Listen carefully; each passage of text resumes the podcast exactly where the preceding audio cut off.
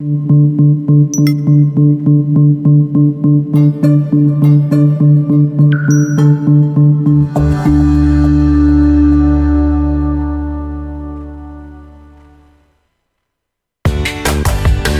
to our podcast, Doing It Right. This podcast reveals authentic stories from successful leaders doing it right.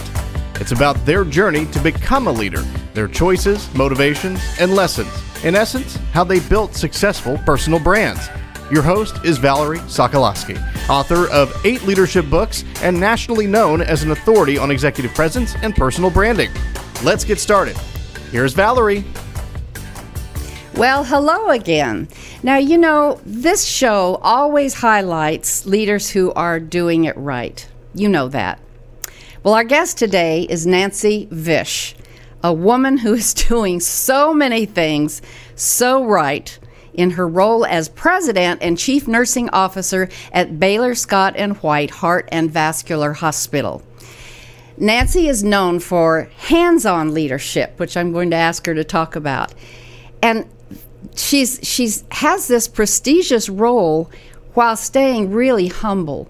I got that from the moment that we first met. I always do pre interviews, either by phone or in person, to kind of get to know the guest before you get to re- hear and see them. And what came across was that she is truly a humble person. So I'm going to brag on you, Nancy. So here I go, and then I'll welcome you and get you into this right away. First of all, her titles. Okay, RN, PhD, NEA, uh, NEA BC, that's a lot. Nancy holds a Doctor of Nursing degree from Texas Women's University, a Master of Science in Nursing degree from Vanderbilt, and a Bachelor of Science in Nursing degree from Indiana University in Pennsylvania. And she earned her doctorate while raising two kids. She now is literally touching hearts since she helped open the hospital in 2002, the first North Texas hospital dedicated to treating heart and vascular patients. Here, she and her team are driven to help the community not only treat heart disease, but certainly prevent it, something so, so important we all know. Dr. Vish has been honored in Top 100 Women in Healthcare to Watch three years in a row. She's been recognized as one of the 100 great nurses in Dallas and has been profiled by Health Leaders Media. Thanks to her experience in uh, nursing and her passion for leadership, the hospital has earned many awards and recognitions, including the Texas Award for Performance Excellence, which is the state's highest quality award for organizational performance. Now, let me welcome you, Nancy. Thank you, Valerie. And Nancy's first podcast is. It sure is. Yes. yes. And, and I did tell her, I said, Nancy, just, you know, we're just going to chat and you're going to forget that any camera is on. So that's my promise to you. All righty. I want to start by um, asking you some things about this hands on leadership and the culture that you have inspired and are leading at the hospital. So, what is hands on leadership? Well, I would say hands on leadership is really understanding uh, and knowing your team, the, the leadership team that's there supporting you and pa- partnering with you. Um, I also believe it is um, being very integrated in the culture of the organization through visibility as well as clearly communicating expectations and what we do expect from the culture as well as uh, the outcomes of the organization. So you're known for culture. What is your culture? Can you describe it? Well, I, I would say first and foremost, it's a culture of uh, safety and quality. Mm-hmm. Um, our focus is on um, getting to and keeping zero defects, uh, ensuring that we're at the highest levels of quality. And it takes a special person um, that has that drive mm-hmm. Um, to achieve uh, that type of rating and consistent behavior. So we spend a lot of time uh, selecting just the right people for the job. So, how many are on your leadership team, Nancy? We have a little bit over uh, 40 people on the leadership team. Wow, that's a lot. Yes. So, if I were in the industry and I heard about your wonderful culture and wanted to come to work and be under your leadership, how would I do that? How do you vet those people you just described? It's a fairly extensive process. Is it? And uh, yes, so uh, you know, being part of Baylor Scott and White, uh, we do have a, a the normal vetting process that's through recruitment, and so uh, you do your application, you go through your normal uh, application process. The But- HR stuff. Correct, correct. So, uh, but we do set some guidelines on uh, the types of degrees that we're looking for, um, the uh, places that people get their degrees. Really? Um, that yes. matters. Yes, Okay. I, I believe that that's very important. We also set expectations for uh, GPA. Um, so that we know that they have uh, had the capability of achieving a higher GPA in school. Um, once that has happened, we'll do a phone interview, and then uh, we bring the applicant, assuming they've passed all of those marks. Wow. We bring them in. We do encourage them to look on our website for uh, a little bit about the culture, um, the types of outcomes that we have, so that they have a feel of what to expect and what we expect. And then once they're on site, is the time that we're uh, clearly communicating our expectations. Um, and answering their questions um, that they have for a place of employment. So I often call it a, a speed date to a work marriage. Uh, we Speed have date. we have multiple uh, interviews uh, for the applicants. So we generally tell them plan to be with us for about six hours. Six hours. Now, how far previous to that? What was the process timeline before they got to this opportunity for another six hours? Uh, that may vary um, based on uh, the applicant's ability to uh, be on a conference call and, and do a, a pre-interview screening. But generally, we hope that that would be within you know a week of an application or two. So um, the leader uh, uh, interviews the applicant, and then we have um, members of the leadership team as another round interview the applicant. And these are all about assessing character. In the in a group. In a These are in a group. And Okay. then the uh, third interview, uh, and sometimes it goes to a fourth interview, is with their peers. And so we train um, key uh, team members on interviewing skills and the expectations. And so they participate in um, uh, providing feedback to us on if that person would be a good cultural fit and their experience that they feel that that is somebody that they would welcome to the team. So that sounds awesome and rigorous. It is. How do you really vet character? How do you know? Well, we ask a lot of questions about the individual's Like what? history, their work history. Tell us a little bit about uh, work history if you have it, school, experiences in school. And um, we focus on um, their perspective of working with other people, difficult situations, great situations. Um, one of my favorite questions to ask is um, to ask them, what is how would somebody describe you? And I will ask them to give me one adjective, mm-hmm. and that, and I'll pick about five or six different viewpoints that somebody may have of a person. Hmm. And so that would be a coworker or student, a previous employer, um, a family member, we'll pick one, um, and then uh, certainly what would your best friend say about you. Um, and those adjectives, when you're asking for them very quickly, um, it's really a very natural assessment um, that that applicant gives you because they really weren't expecting that type of question. And so it then triggers uh, further questioning. You know, so if they say, um, you know, this was somebody's perception or my boss's first adjective to describe me would be X, we'll ask uh, more probing questions. So it's really uh, to try to understand situations that they've had in their past and how they dealt with it. It's very important to understand um, and try to get as much as we can about emotional intelligence. Oh, that's a big one right now. So we want to know how people deal with the unexpected, deal with difficult situations. Um, and so uh, that is key. And then uh, the other piece is compassion. It's why did you choose to work in a hospital?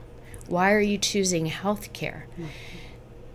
in our world, it provides a lot of flexibility as well as a steady income, but that's not just who we want to attract. I would hope not. We want that person who sees this job as a mission, a calling.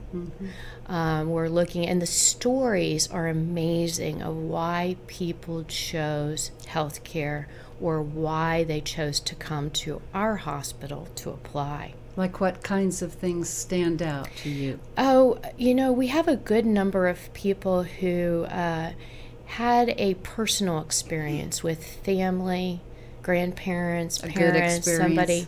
Um, right. Or it may be a health event that occurred that said they want to be a part of healthcare.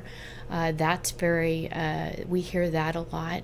Um, in the candidates that we select, um, but that's that is a, a key piece is having that compassion. You can't teach that. I can give somebody skills, I can teach them information through our entire team. We can provide that, but we cannot create character. Well, that comes from what you're Within. involved in, the Right. heart. Right. And you're right, you can't. Why did you get into healthcare, Nancy? I wanted to make a difference. Healthcare, uh, I believe, um, leads to quality of life. Uh, it is caring for people, so that was a natural for me. Um, but getting into as I uh, moved through my career, I realized that as I took on leadership roles, that I could impact more people. Um, I started off in ICU, and so I worked trauma and transplant and uh, in Pittsburgh, and I saw a lot, and I experienced a lot in those ex- in, in that time. And um, and as I started to take on, and I had very high expectations of myself, and saw that uh, focusing on details and ensuring that you have outcomes it's a huge outcomes that are positive it's a huge responsibility. Um, and so as i took on leadership roles i realized that i can impact more people which was very important in a positive way if we can ensure that we have the right people taking care of patients uh, with the right focus um, and um, and the ability to work together. So, so that was uh, some of uh, what led me to where I am today. And it was a fast track, Nancy. Thank goodness you are in a hospital that is huge and that you're implementing that kind of a culture. So I'm curious about taking the next step. So someone's gone through speed dating and now they're a part of the team, they're proud to be Right. there. How do you hold, you personally, how do you hold other people accountable for maintaining the culture and, and even their own values? Um, well, first I have to hold myself accountable, and um, and then I do. I meet with all the employees as they are hired on, and I uh, talk about values and you? culture. Spend a lot of time doing that. I also have someone come in and talk about emotional intelligence in our Really? onboarding classes. What did they say? What kind of things about that? Um, well, we, we really talk about um, how to interact with people, how to manage and control yourself, and stay focused. And really, it gets back to the values. Why are we here, and what are we doing? You have to understand that as we experience different things, we have no control on a daily basis. For the assignments, oftentimes, of what will happen in those assignments, your work. You have to be very flexible. Mm. But, you know, as we get back to the values, is um, we have to trust people and the community trusts us. I, um, one of my, uh, what I say often is, is that while I work for a great organization and I get a paycheck from a great organization, I work for the people of Texas. Mm. And that nice. is our priority. That's is that nice. is our focus uh, is to serve the people of Texas and that we have to do what's right no matter who is looking. So of course we talk about integrity, but we talk about it takes um, a lot of strength to always do the right thing. And yes, so you have to hold yourself accountable and you have to hold others accountable. And sometimes that's an uncomfortable feeling if you see something that is uh, incorrect or should have been done differently, that you have to speak up. Oh, like give me an example of that. It could be that you have witnessed an error in uh, it could be a med administration, or it could be that you have seen that somebody did not report all of the data elements that needed to be mm-hmm. reported. Um, it's a variety of things. Uh, we often talk about uh, in the surgical world, there are timeouts where you have to hold everybody accountable for being silent and going through the checklist and following the policies and the protocols.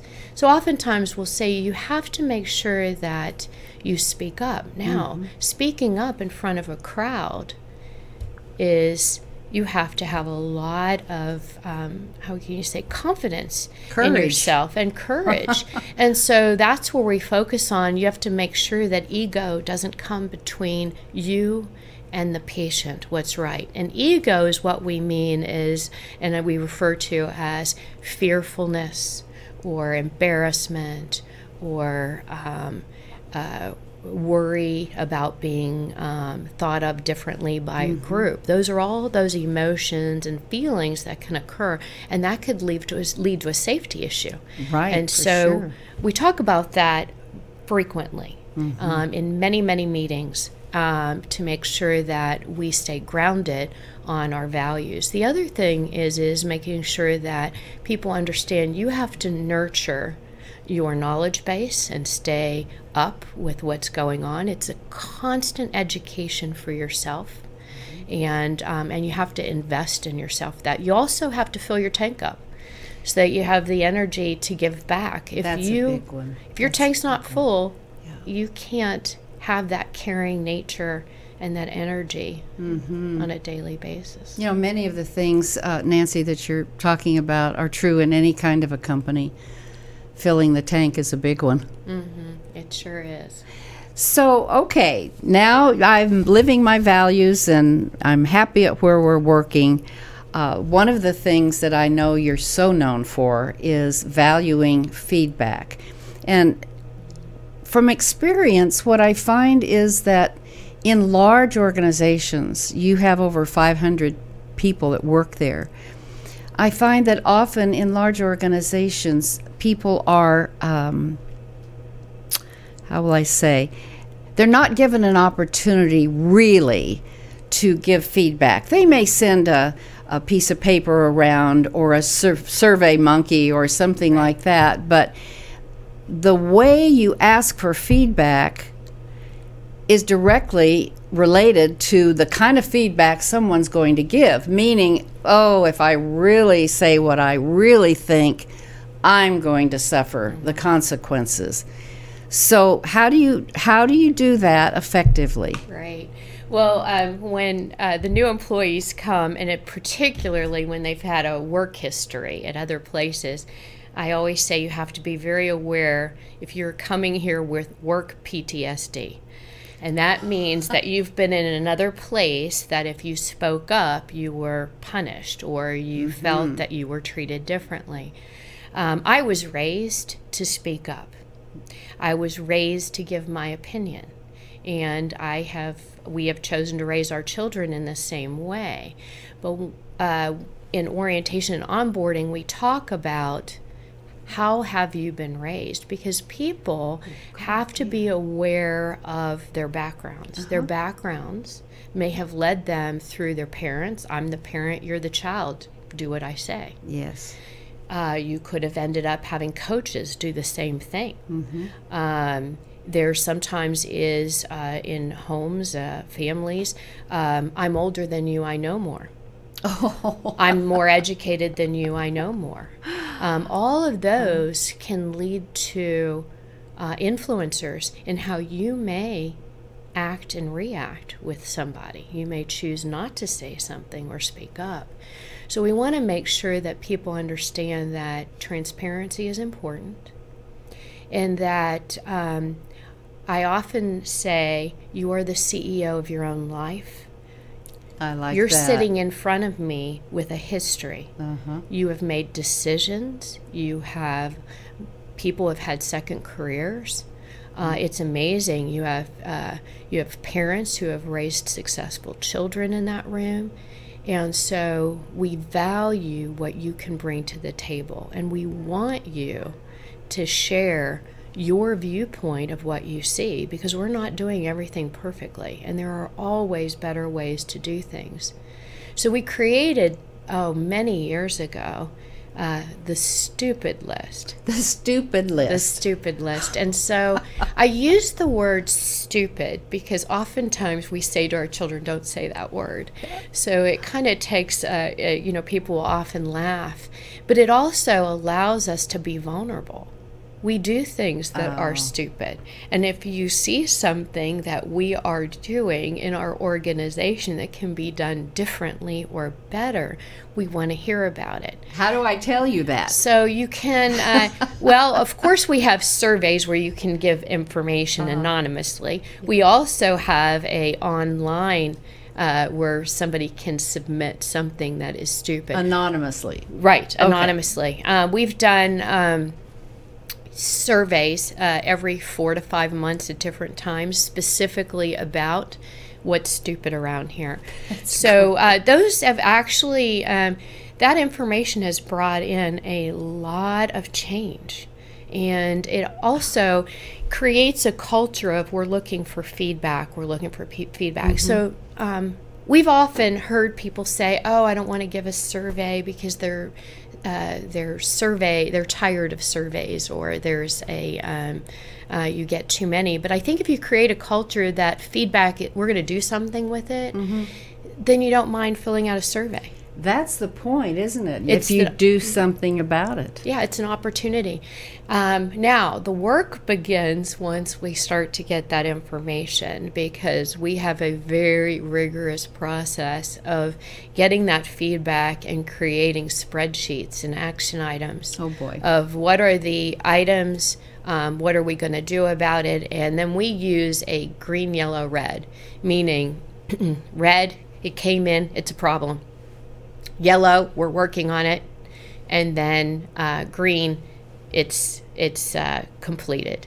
And then whether we choose to audit it or need to audit it after it's completed. Um, uh, so we try to keep it visual, mm-hmm. and for so, everyone to see. Nancy? Yes, Yes. So this is and put so, out there vulnerably. Right, right. So uh, so we do our people surveys, so it can come in through the structured process. We have our stupid list, so that brings uh, information in, and then we also have uh, a lot of councils, and so the councils are uh, team members that are leading through counselor leadership, and so mm-hmm. items will come in from that uh, venue as well uh, that add to the to do list. And so it's really a culture of continuous process improvement. Oh, you took the word right out of my. As you were saying that, I was thinking, yeah. well, this is like continuous, ongoing, ongoing. Right.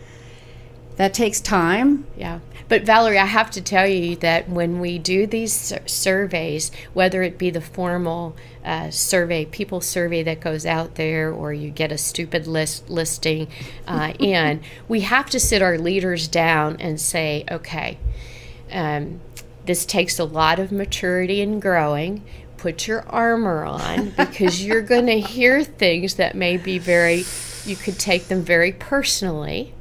And we have to teach, um, how could I say, some um, uh, uh, strength in accepting uh, sometimes some very negative feedback. Mm-hmm. Um, but we often remind people is if it's in paper, they're already talking about it. You just haven't oh, heard about it. That's so true. So, uh, so if you keep that in mind, you would rather know about it yes. than everybody else talking about it. So, whether it's personal or it's about how a unit is run or whether a process needs to be different, we need to learn to welcome that. But you don't just start off as a leader and have that resilience about you.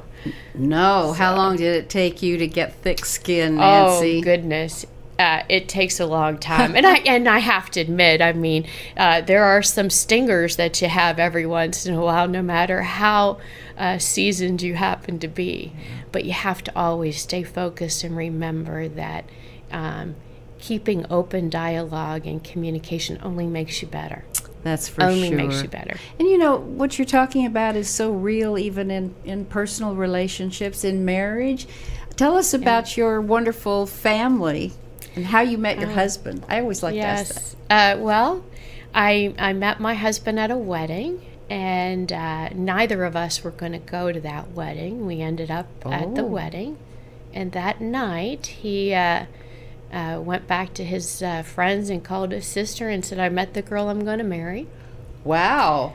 So, uh, anyway, we uh, went on a date uh, uh, shortly after, after we'd been talking a little bit, and he asked me what I thought it would be like to be the wife of an ar- officer. He was a pilot in the Army. Oh, and so I was a little stunned that by hint. that. I was stunned by that. And uh, when I um, got back to my uh, girlfriend's apartment, she asked me, How's that date?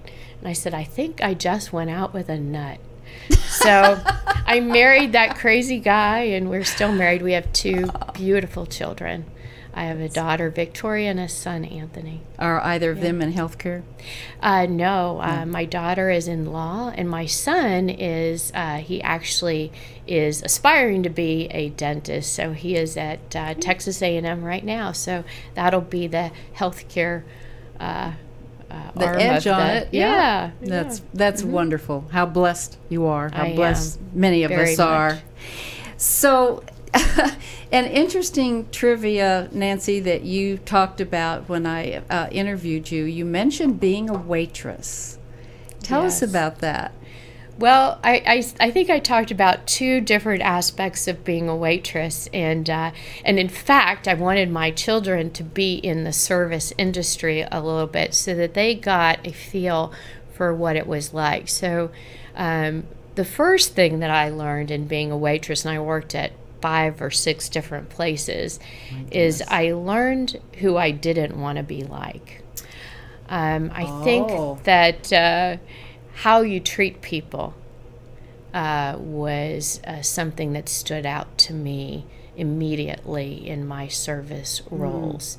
And so uh, that was very important um, to learn from that and to learn. Uh, there were role models out there, but that there were s- certainly other people that you learn um, in how they treated you as a service provider. That's interesting. So um, the second thing was that um, in the wait in in the uh, restaurant business, it's for many many years, decades, they do huddles and huddles are where you gather everybody together and talk about what's going to happen that evening and who's doing what role. And uh, that huddle concept we have now in the hospitals, and it really is a key uh, event at each shift which uh, really mimics what we've seen in the restaurant industry. Isn't that interesting? Life's experience, yeah. life's experiences you bring to everything right. that you do. Right. What are you right now most curious about? Oh, what would I say I'm most curious about? Um, I would say I continue to be uh, fascinated by what we learn in emotional intelligence and um, in behaviors and organizational uh, dynamics. Um, I can't get enough in reading that and reading about it. Um, and uh, being able to apply, I, um, I I love learning and I love being surrounded by people that uh, have uh, a lot of experience, um, so that you can learn from them. So I would say that's an aspect related to work anyway that uh, I'm curious about. And certainly the word emotional intelligence is a fad word, so to speak, but it's been around for a long time. It's really about how do you get to strong organizational dynamics so that you can uh, consistently uh, achieve your goals. Well, I'll tell you how important it is. As you know, recently I was working with a pharmaceutical company and as an outside vendor presenting the emotional intelligence program, and all of the people took the assessment, the Korn Ferry assessment. Uh, and then after the uh, workshops, we had coaching one on one with each of the people that took the assessment. It was very interesting, Nancy, how many surprises, and these were these were mid-level managers. Yes. How surprised many of them were that the score was lower than they thought. And typically they would say, "Well, just I just don't know that this is this is right." so it it's bottom line, what is emotional intelligence? How would you describe that to someone that really doesn't know the term? I would say uh, emotional intelligence is uh, how you interact and react. That's good. And uh, there's actually a Disney movie out there that's called Upside Down, or uh, and it's these characters that actually talk about emotional intelligence. Really? And uh, we actually play pieces of that movie. is it out now? it's been out for a couple years. we play, I think it's Upside Down or Inside Out, and um, Okay. and we play pieces of that movie uh, in the onboarding process now.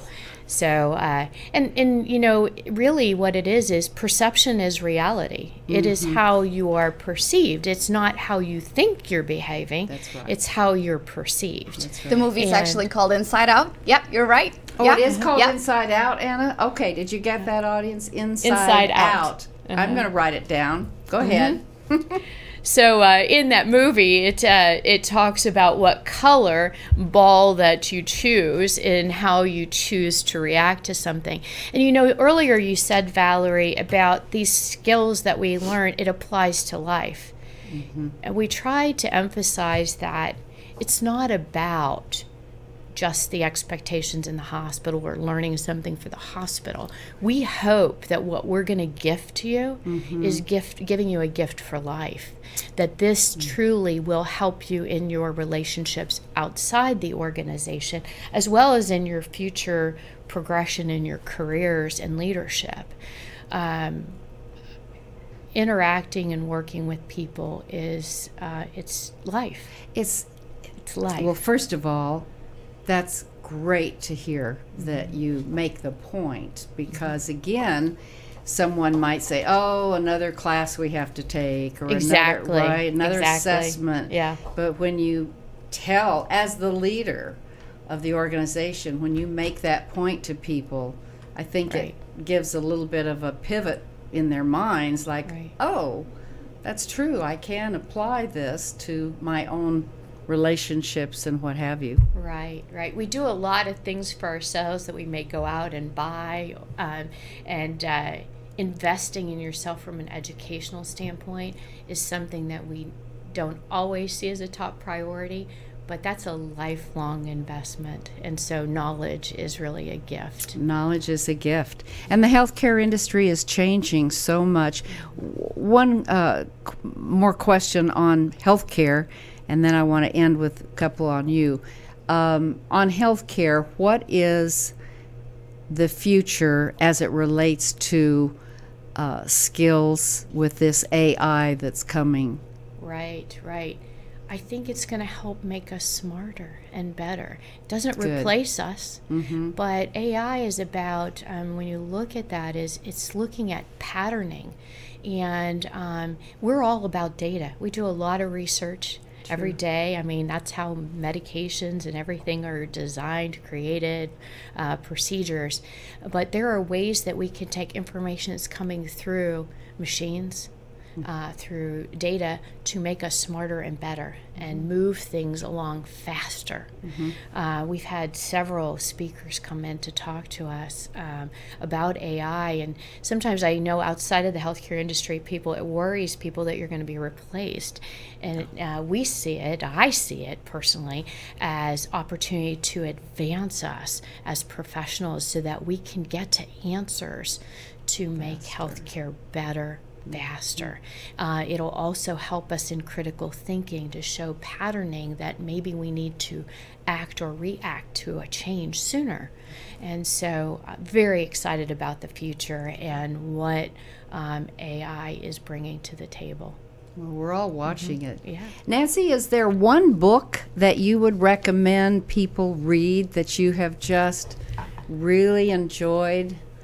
I, I would say uh, I know uh, it's probably one of the most uh, popular books out there is Good to Great um, because I think book. people get so complacent with being good Mm-hmm. but don't always put the effort in to get to great. I love that. And uh, I think that's uh, very important. And there's another book out there, it's called The Best Teams Win.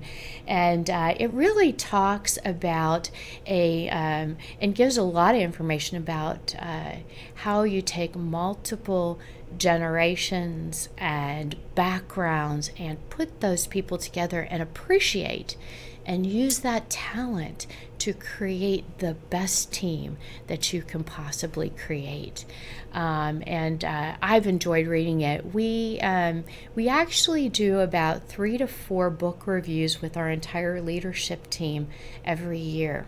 Aha. And That's good. Um, and so it, it kind of forces the hand to read a leadership book versus just something clinical or maybe something fun.